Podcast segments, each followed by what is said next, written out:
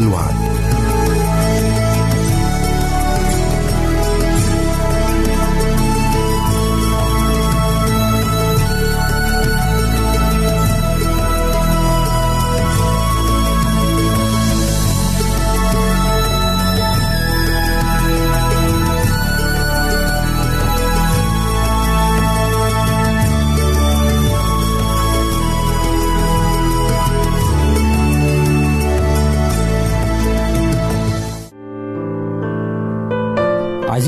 المستمع يمكنك مراسلتنا على عنواننا الإلكتروني Arabic at awr.org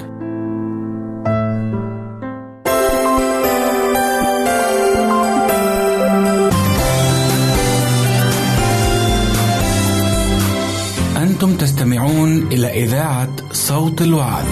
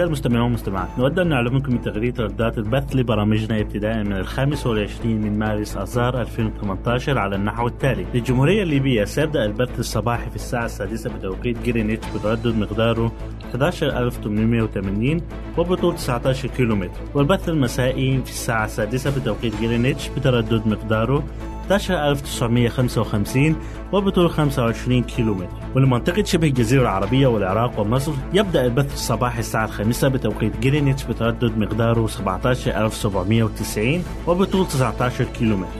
والبث المسائي الساعة السابعة بتوقيت جرينتش بتردد مقداره 11680 وبطول 19 كيلو متر لمنطقة المغرب العربي يبدأ البث الصباحي الساعة السابعة بتوقيت جرينتش بتردد مقداره 15225 وبطول 19 كيلو متر والبث المسائي الساعة السابعة بتردد مقداره 11800 وبطول 25 كيلو متر نشكركم أعزائي على استماعكم لراديو صوت الوعد. أعزائي المستمعين في كل مكان نسعد بأن نلتقي بكم مرة أخرى لنقدم لكم حلقات جديدة من برنامجكم ستنالون قوة. نرجو أن نقضي معا وقتا جيدا ومباركا. الحلقة الأولى بعنوان الصدقات. يقول الكتاب المقدس في كورنثوس الثانية تسعة سبعة وثمانية كل واحد كما ينوي في قلبه ليس عن حزن أو اضطرار. لأن المعطي المسرور يحبه الله. والله قادر أن يزيدكم كل نعمة لكي تكونوا ولكم كل اكتفاء كل حين في كل شيء. تزدادون في كل عمل صالح. كورنثوس الثانية تسعة سبعة وثمانية. يتحدث بولس الرسول هنا إلى المسيحيين في كنائس كورنثوس ويخبرهم فيها عن الفضائل التي يحصلون عليها نتيجة لسخائهم في العطاء وهو يحضهم على اتباع مثال المسيحيين في كنائس مقدونيا الذين مع كثرة المصاعب التي مرت بهم فرحوا فرحا عظيما وتحول فقرهم الشديد إلى غنى بسخائهم وأنهم أعطوا على قدر طاقتهم بل فوق طاقتهم ومن تلقاء أنفسهم وألحوا على الرسول بولس أن يمن عليهم في إعانة الإخوة القديسين في كنائس أورشليم. وهو يذكرنا نحن أيضا أن نعطي بسخاء لسد حاجات المعوزين والمحتاجين.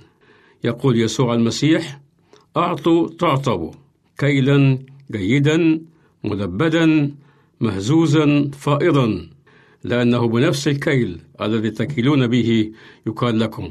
في لوقا 6 38 يدع الرسول بولس ثلاث شروط أو إرشادات لكي يكون عطاءنا مقبولا ومثمرا. أولا أن يكون العطاء أمرا فرديا يقرره الشخص نفسه من تلقاء نفسه فيقول كل واحد كما ينوي في قلبه ويأتي السؤال عن مقدار ما يجب أن يعطيه الإنسان والإجابة أن ليس هناك إلزام أو حدود لما يعطيه الإنسان فالإنسان هو من يقرر ذلك ولا يجب أن يقارن نفسه بغيره. ثانيا العطاء يتطلب قرارا فيقول بولس الرسول كما ينوي في قلبه. يوجد أشخاص يجيدون اللعب بعواطف الناس ليحضونهم على التبرع فيستجيب الكثيرين من الناس تحت تأثير ما يقال لهم فيتعهدون بمبالغ فوق طاقتهم ويكتشفون لاحقا أنهم غير قادرين على تلبية تعهداتهم. ولكن بولس الرسول يقول أن العطاء يجب أن يكون قرارا محسوبا وعقلانيا. ثالثا أن يكون العطاء أمرا فرديا وليس علنيا. بعض الأشخاص يعطون فقط إذا كان ذلك العطاء يعود عليهم بشهرة شخصية أو اعتراف بجوده وكرمه. مثل التبرع لبعض المؤسسات الخيرية وإعلان اسمه عليها. إن التبرع للمؤسسات الخيرية واجب لا غبار عليه ولكن التبرع يجب أن يكون هدفه الإحسان وليس الشهرة.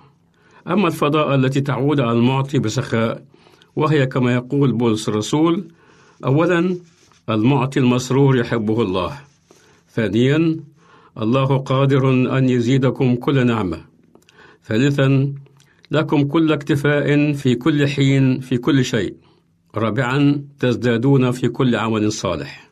عندما يقول بولس الرسول أن الله قادر أن يزيدكم في كل نعمة فإنه يقصد كل البركات المادية ولكنه أيضا يقصد أن كل البركات التي ننالها من الله إن كانت مادية أو روحية فإن كل ما نملكه هو من فرط محبة الله لنا وليس لصالح فينا صنعناه.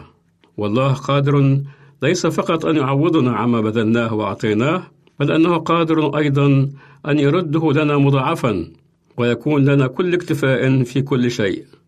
وإذا كان الله يعدنا بأن يعطينا كل ما نحتاج إليه ماديا وروحيا فإننا بذلك نزداد في كل عمل صالح ونعمل أعمال صالحة لأجل الآخرين. فليعطنا الرب روح العطاء وروح السخاء ليتمم وعوده لنا. بالبركات المادية والروحية. أما الفقرة الثانية فموضوعها السخاء.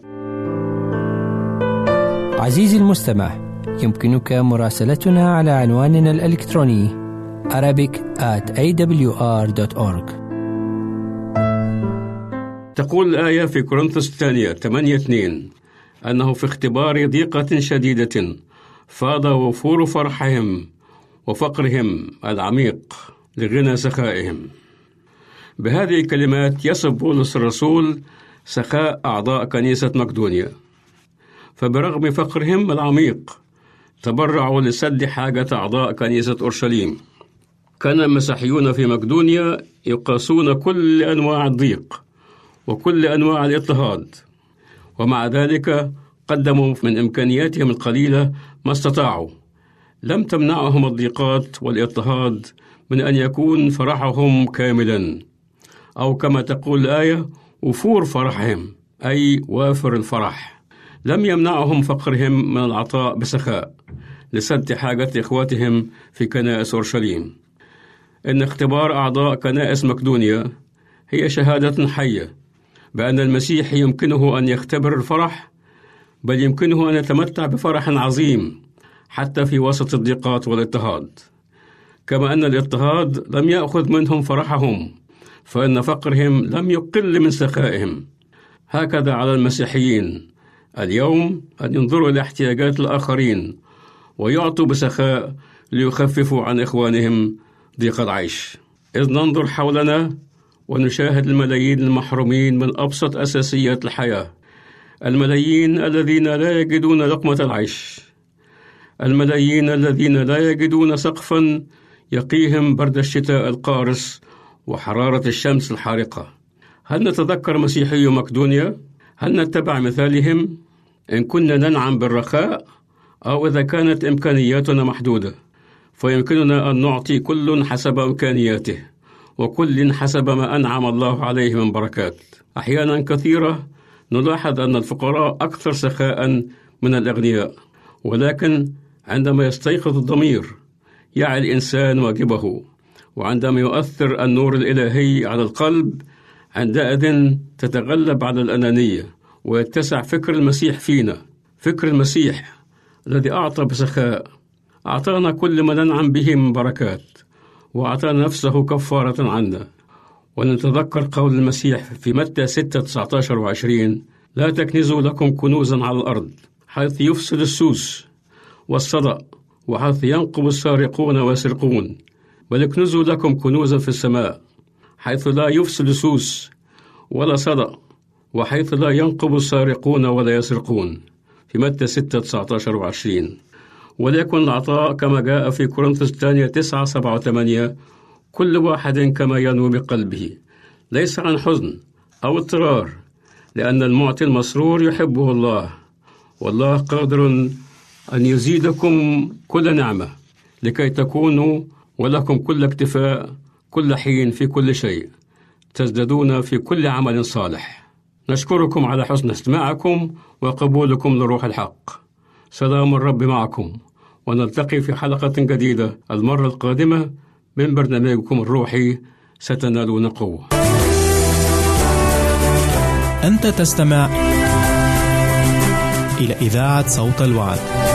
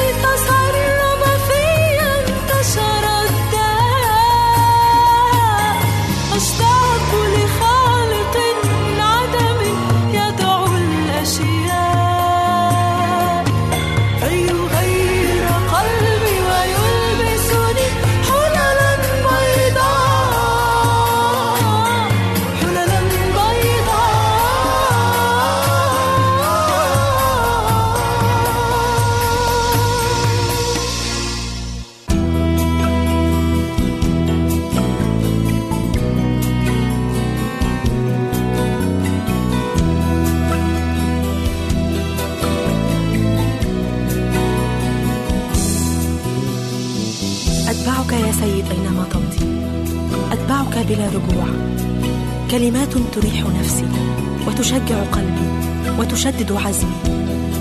لكن سرعان ما أعود ناسيا هدافي خائنا عهودي وأختار بإرادتي أن أطرق أبوابا أخرى باحثا عن شفاء عن حب عن شبع.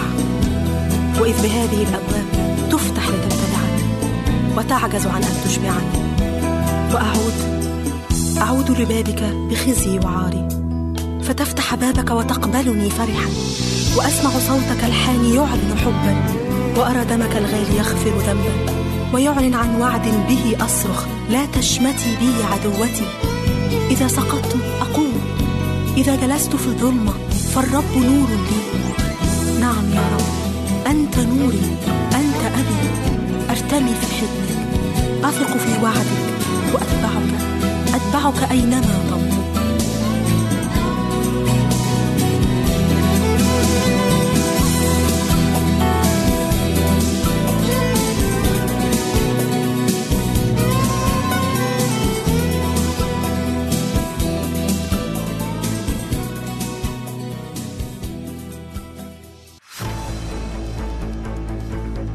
أعزائنا المستمعين والمستمعات نود أن نعلمكم بتغيير ترددات البث لبرامجنا ابتداء من الخامس والعشرين من مارس آذار 2018 على النحو التالي.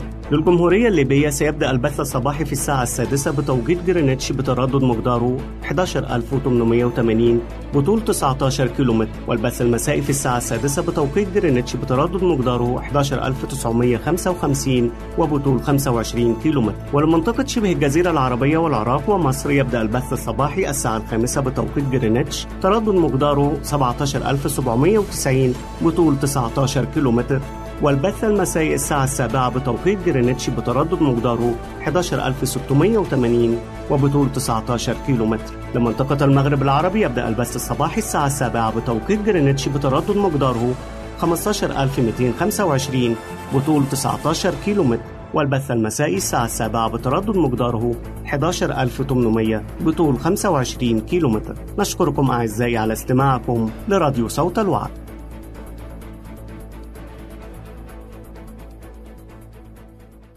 تحية طيبة نهديها لكم ونحن نلتقي في حلقة جديدة من البرنامج الصحي آفاق عيش أفضل. حلقة اليوم هي الجزء الأول من موضوع العقاقير.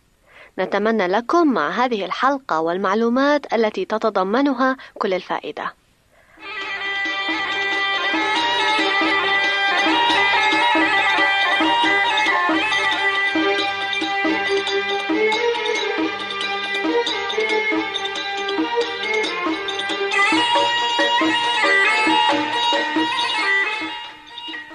قد تندهش صديقي المستمع إذا علمت أن مئات الملايين من الناس يستعملون واحدا أو أكثر من العقاقير. البعض يستعملونها بطريقة منتظمة، والبعض الآخر كيفما اتفق. فهل هناك عقاقير يمكن استعمالها في حالات معينة وعند الحاجة إليها؟ أعزائي، سنذكر بالاسم العديد من العقاقير البالغة الخطورة، والتي تستعملها أعداد هائلة من البشر. كما سنذكر بعض أنواع المجموعة الثانية من العقاقير والتي لها فائدة كبيرة للجسم في ظروف خاصة. نتمنى أن تتابعوا معنا حلقة اليوم والحلقة القادمة لكي تحصلوا على معلومات مفيدة حول موضوع العقاقير.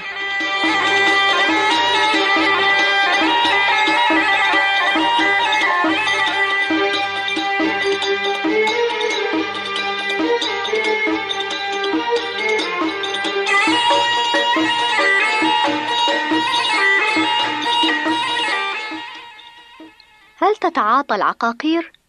إذا لم تكن ممن يتعاطون العقاقير، فهل تعتقد أن هناك نسبة كبيرة من الناس تفعل هذا؟ قد تتعجب من أننا نعيش اليوم في مجتمع العقاقير، حيث يتعاطى البعض العقاقير لكي يستيقظوا من النوم. فاستخدام المسكنات الشائعة لتهدئة الأعصاب وتوفرها في الأسواق يدفع الملايين لتناولها حتى دون الحاجة الضرورية لها. هناك دوافع شتى لتعاطي العقاقير. إن معرفة الأسباب التي تدعو لتعاطي العقاقير والانغماس في هذه العادة قد تفيد أو لا تفيد في حل المشكلة. ولكنها تساعد على فهم طبيعة هذه المشكلة والدوافع التي تؤدي إلى تعاطي العقاقير. وفي كل يوم جديد نجد في الأسواق نوعا جديدا من هذه العقاقير. وتخبرنا الدعايات أن هذا العقار الجديد له فعل السحر في القضاء على القلق والهموم والضغط. إن الناس في هذه الأيام يعتقدون أنهم يجب أن يكونوا سعداء دوما، لذلك نراهم يبحثون عن هذه السعادة ويحاولون الحصول عليها أما باستعمال العقاقير أو بأي طريقة أخرى قانونية كانت أم غير قانونية. في أي مجتمع سوي يجب أن لا يشجع الاستعمال الطائش للعقاقير ويعلم كل طبيب يقينا وبناء على ملاحظته الشخصية مقدار الضرر الذي يمكن أن يحدثه الاستخدام الخاطئ للعقاقير. إنها لحقيقة مسلم بها أن عقل الإنسان يميزه عن سائر الكائنات الحية، ولكن هذا العقل يمكن التأثير عليه بإدخال مواد معينة تسبب خلق مستويات جديدة من الحقيقة. واليوم تعتبر المواد المنبهة للدماغ شريرة. إن الكحول والنيكوتين يسببان موت الآلاف سنويًا، ولكنهما يحظيان بالشرعية في الكثير من الدول، وينالان القبول اجتماعيًا. والمؤسف في الأمر أن العقاقير استعملت في كل عصر ولا يهم إذا كان الأمر محبوبا لديك أو مكروها شرعيا أم غير شرعي ولكن التاريخ بين باستمرار حاجة الإنسان إلى تطويع عقله أحيانا كي ينقله من حيث هو إلى مكان أفضل. إن المخدرات بصورها المتعددة كالكحول والكوكايين والنيكوتين والهيروين والكافيين والحشيش وأمثالها هي من أخطر آلات الهدم التي تهدد الحضارة اليوم. قد يشعر البعض أن تهديد الحروب الذي يملأ صفحات الجرائد كل يوم هو الأخطر، ولكن هؤلاء لم يختبروا قط إدمان المخدرات. وحتى لو فعلوا فهم يشعرون بأن إدمان المخدر هو أبعد ما يكون عنهم، ولن يطال أي فرد من عائلاتهم، وبالتالي لا يعتبرونه مصدر خطر كبير لهم شخصيًا. وقد يفكرون أن ذلك إنما يقتصر حدوثه على المنحرفين وأولئك القابعين في مخادع ومتاهات غامضة. كم ستنير هذه الرسالة مثل هؤلاء الأشخاص الذين يجهلون الحقائق ويعتقدون أنهم وأطفالهم في مأمن من هذه الكارثة التي تداهم البشرية. إن المخدر أقدم من التاريخ المسجل. وقد كان دائما وراء تعاسة مدمنيه وعائلاتهم وأصدقائهم وقد جلب على ضحاياه العذاب والشقاء والمعاناة والتخلف العقلي إلى أن أراحهم منه الموت الذي غالبا ما يكون بشعا أما الآن أعزائي فسوف نتكلم عن عدد يسير من المخدرات المستعملة في أماكن مختلفة من العالم. أولاً الحشيش والماريوانا. كعقار أو كمخدر يمكن تدخينه كسيجارة أو يستعمل في الغليون ويمكن كذلك مضغه أو خلطه مع الحلوى أو إذابته في مشروب كحولي. كما أن هناك عدة استعمالات لهذا المخدر الضار في العديد من الدول. إن استعمال هذا المخدر يسبب احمرار العينين وارتفاعا طفيفا مؤقتا في ضربات القلب. وعند تدخينه يظهر أثره في أغلب الأحيان على الفور. إنه يجعل الجسم يشعر بالوخز، أو قد يجعله ثقيلا كأنه محمل بالرصاص، ويجعل العقل متخبطا في اتجاهات كثيرة. ويختلط على المرء الشم والتذوق والألوان والأصوات في مجال حسي موحد يجمع النظر والذوق واللمس والسمع في سيمفونية من الملذات الحسية. هذا بالإضافة إلى موجات استرخاء تسري في الجسد والدماغ. لدرجة أن كل ما يرى ويعمل أمام المدمن يزيده انشراحا ويجلب له المتعة الوقتية. وقد يجلس الأصدقاء معا يقهقهون لملاحظات تافهة كأنها علامات لعبقرية فذة. وهذه لا تعكس شيئا أكثر من الابتسامات الخارجية الظاهرة. ولكن الغبطة التي يسببها المخدر حقيقية. إن بعض المدمنين يتجهون إلى دواخلهم بدلا من التعبير الخارجي. فيستعرضون أفكارهم وخواطرهم ويمكن تركهم وشأنهم في ركن أو زاوية يهيمون في مناجاتهم مع أنفسهم. الكوكايين. إذا كان الإنسان ثريا نزقا ومستعدا لأن يعرض أنفه للخطر من أجل شمة للحظات قليلة من النشوة العابرة، فالكوكايين هو متعته الكاذبة. إن ما يشاع عن الكوكايين بأنه من المخدرات النادرة الغالية الثمن قد وضعته في مركز مرموق عند بعض المشاهير أمثال سيغموند فرويد وآرثر كي دويل فسيغموند فرويد حجة علم النفس كان يدخن عشرين سيجارا في اليوم. وحتى بعد أن مني بأورام سرطانية في حلقه وفكه لم يستطع السيطرة على هذه العادة. والسير آرثر كي دويل كان في أواخر أيامه عملاق الروحانية وقاد الملايين للاتصال بالشيطان. أعزائي لم ينتهي حديثنا إلى هذا الحد. فهناك المزيد عن هذا الموضوع في الحلقة القادمة والجزء الثاني من موضوع العقاقير. حتى ذلك اللقاء لكم من أسرة برنامج أفاق عيش أفضل أحلى الأماني ونترككم في رعاية الرب القدير. إلى اللقاء.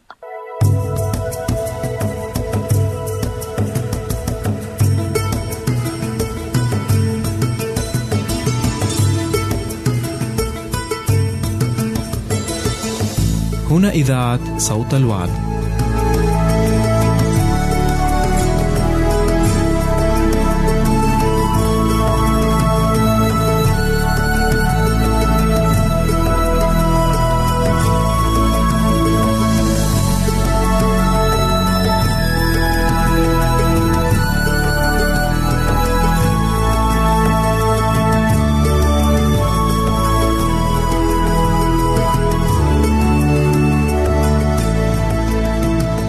عزيزي المستمع يمكنك مراسلتنا على البريد الإلكتروني التالي Arabic at awr.org العنوان مرة أخرى Arabic at awr.org ونحن في انتظار رسائلك واقتراحاتك.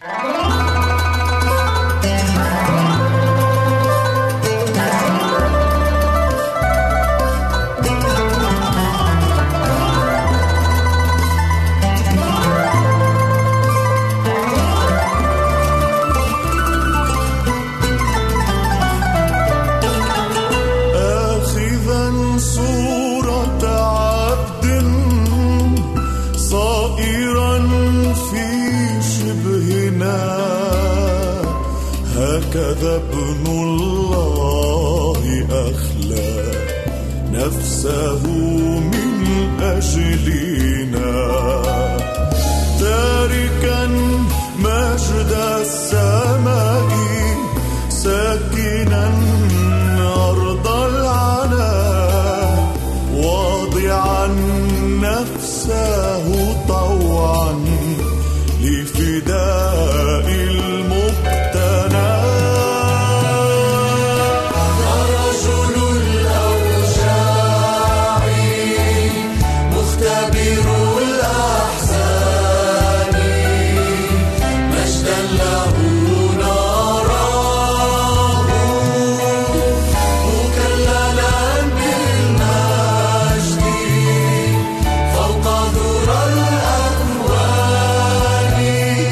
Jesús.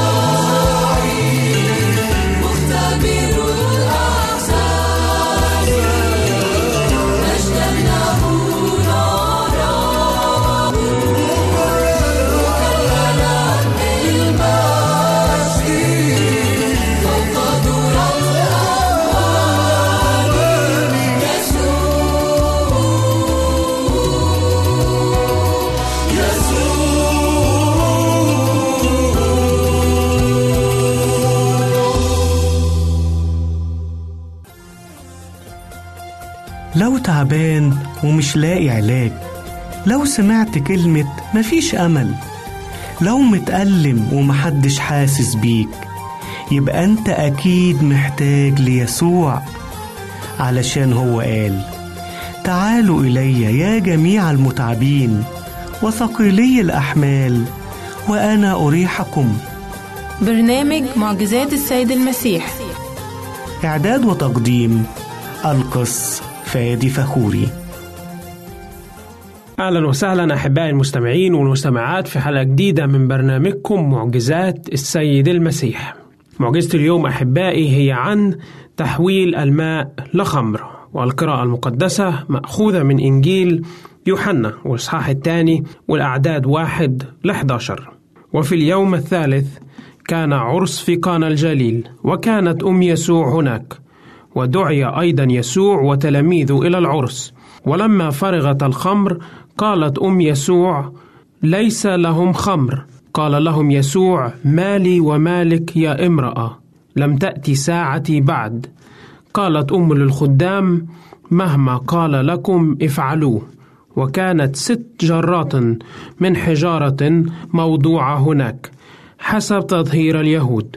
ويسع كل واحدة مطرين أو ثلاثة. قال لهم يسوع املأوا الجران ماء فملوها إلى فوق ثم قال لهم استقوا الآن وقدموا إلى رئيس المتكة فقدموا فلما ذاق رئيس المتكة الماء المتحول لخمر لم يكن يعلم من أين هو.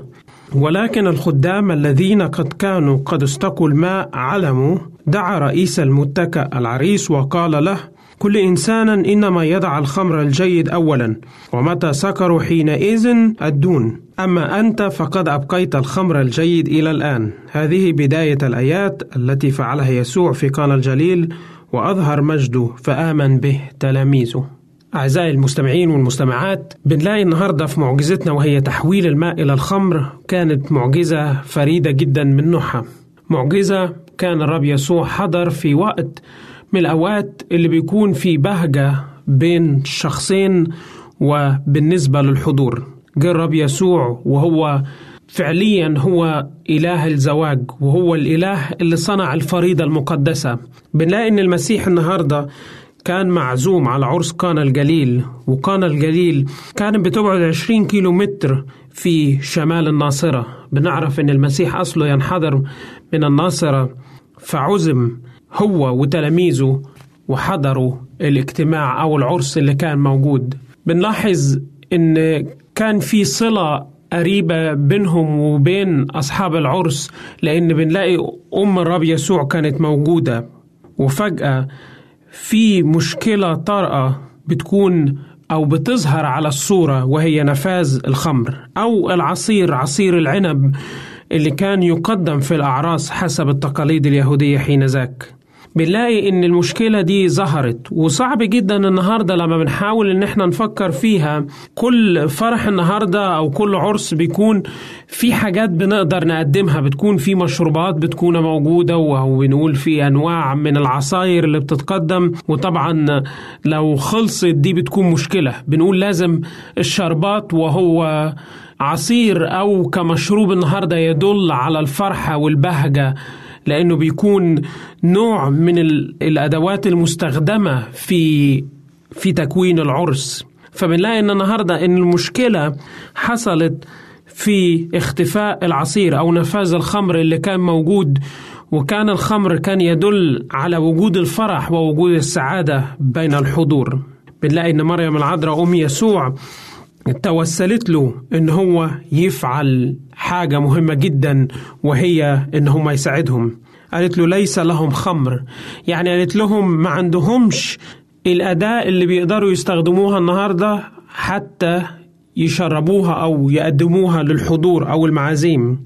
كانت في حاجة ملحة جدا لأن إذا كان نفد المشروب أو نفد العصير اللي كان موجود حين ذاك وهو الخمر كانت هتبقى في مشكلة جدا إن الأشخاص اللي هيجوا بعد كده مش هيقدروا يشربوا أي حاجة لأن كان ده هو ده الرمز المهم والرمز الأساسي والضروري جدا.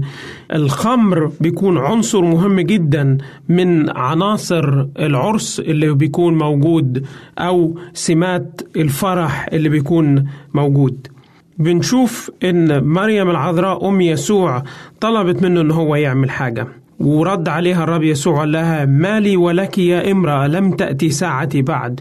يمكن في بعض الناس هيقول لك إن ده لغة قاسية شوية ولكن إذا بنفهمها بالمعنى المظبوط كان بيقول لها السيد المسيح مش يا امرأة بمعنى يا, امرأة إن هو بيحاول ينتهرها بصورة أو بأخرى ولكن كان بيقول لها يا سيدة. وكانت أسلوب على الاحترام وصيغة المحادثة والمخاطبة بين الابن وأمه في الجسد. فالرب يسوع بصورة أو بأخرى كان بيقول لها إن أنا عارف كل حاجة. يعني أنا شايف أنا هقدر أعمل إيه. أنا عارف إيه اللي أنا أقدر أعمله. وبنلاقي إن صورة العرس اللي كان موجود وهو كان موجود في قانا الجليل كان صورة بتدينا المعنى الحقيقي إن لما بيكون المسيح موجود في حياتنا قد إيه يقدر يغير ويدينا ويدخل البهجة في حياتنا. الكتاب المقدس بيقول إن لم يبني الرب البيت فباطل يتعب البناؤون. بالفعل المسيح هو دائما زاوية ورأس الزواج اللي بيكون موجود. الإنسان اللي بيحاول يبني جوازه النهاردة بعيد عن شخص الله بيلاقي إن حياته بنيت على فشل. علشان كده المسيح لازم يكون هو رأس الزواج. هو بالفعل يكون الإله اللي موجود المسيطر على حياتنا علاقتنا بالآخرين العلاقات الأسرية. لازم تكون مبنية على وجود الله لازم المسيح يكون موجود فيها. زي ما المسيح دعي إلى عرس قانا الجليل النهاردة عايزين بنطلب من كل إنسان وكل إنسانة وكل عيلة وكل إنسان بيسمعنا إن هو يدعو المسيح النهاردة. المسيح بالفعل يعرف إيه الاحتياجات اللي إحنا عايزينها يعرف إيه المشاكل اللي موجودة يعرف إيه اللي بينقصنا في حياتنا الزوجية في حياتنا العائلية. يقدر المسيح النهاردة يخش حياتنا ويحول الشيء الغير طبيعي إلى شيء طبيعي جدا في حياتنا. يمكن في بعض العائلات بتواجه مشاكل في بعض الأسر بتواجه مشاكل بطريقة آه، بنلاقي أشخاص النهاردة بيعانوا في زواجاتهم أو في خطوبتهم. بس المسيح بالفعل عايز يدخل العرس ده عايز يدخل حياتك. النهاردة عايزين ندعي المسيح إن هو يجي في حياتنا. الرب يسوع بنلاقي من خلال المعجزة دي بنلاقيه إن هو بارك الزواج ويقدر المسيح النهاردة يبارك أي زواج يكون موجود. زي ما بارك الزواج اللي كان موجود في جنة عدن. والرب يسوع بالفعل هو ال- الوحيد اللي يقدر أو يستطيع ينقذ حياتنا من المشاكل. والأحداث والأمور الغير متوقعة. كان بالفعل نفاذ الخمر كان يشبه شيء عار ومخيب لأهل العريس وفي حق المدعوين. إن النهاردة زي ما بنقول فرح أو أو عرس بدون أكل أو شرب أو أو أي مشروب أو أي نوع من العصاير كان شيء مهين جدا. ولكن المسيح دخل واداهم كل احتياجاتهم. يسوع بالفعل هو الله اللي بيقدر يغير الطبيعة زي ما غير الماء إلى خلاه خمر واللي هو عصير العنب. بالفعل المسيح يقدر يغير أي شيء غير طبيعي موجود في حياتنا ويخليه طبيعي جدا. النهاردة أنا عايز أصلي من أجل كل واحد فينا النهاردة وكل إنسان وكل شخص بيسمعني. المسيح النهاردة يقدر يحول كل المشاكل اللي في حياتنا ومتاعبها إلى بركة ونعمة. بالفعل عايزين نصلي النهاردة. عايزين نسأل الله أن هو يخش حياتنا ويغيرها. يمكن بنواجه مشاكل. يمكن بنواجه صعوبات. يمكن كل الحلول نفذت من عندنا. ولكن المسيح عنده الحل الوحيد. بالفعل أنا بصلي لك وبصلي لك النهاردة أن أنت تقبل المسيح كفادي ومخلص شخصي في حياتك. سعد بوجودي معكم. سلام الرب لجميعكم وإلى اللقاء.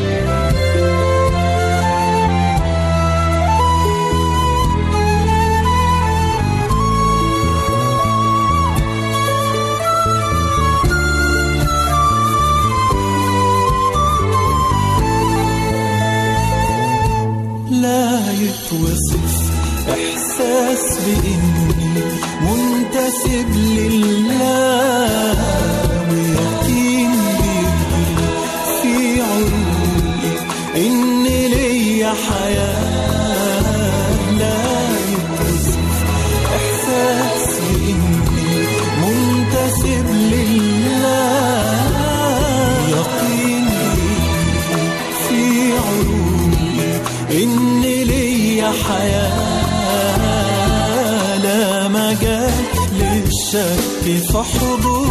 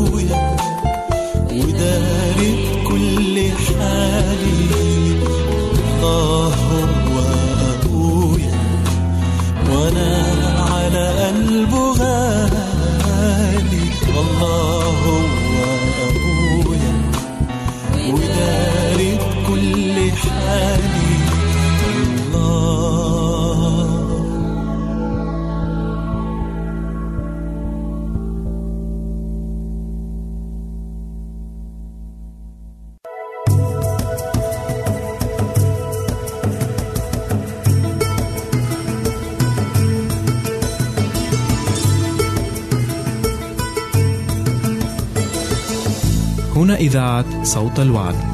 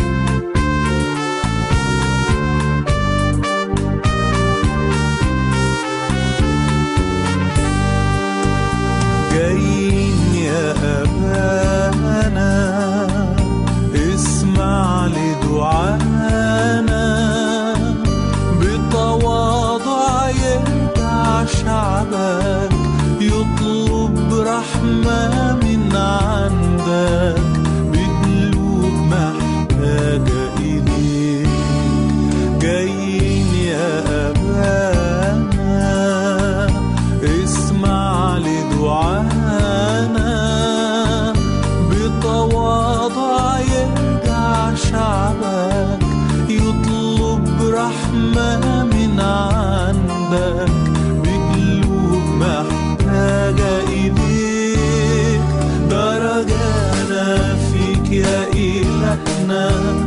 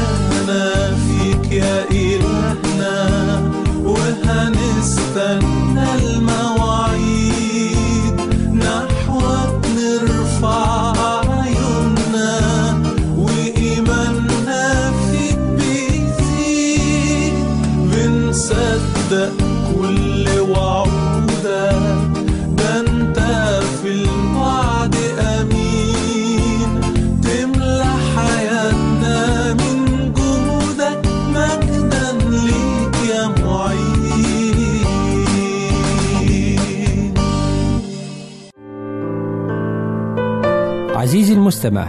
يمكنك مراسلتنا على عنواننا الإلكتروني arabic at awr.org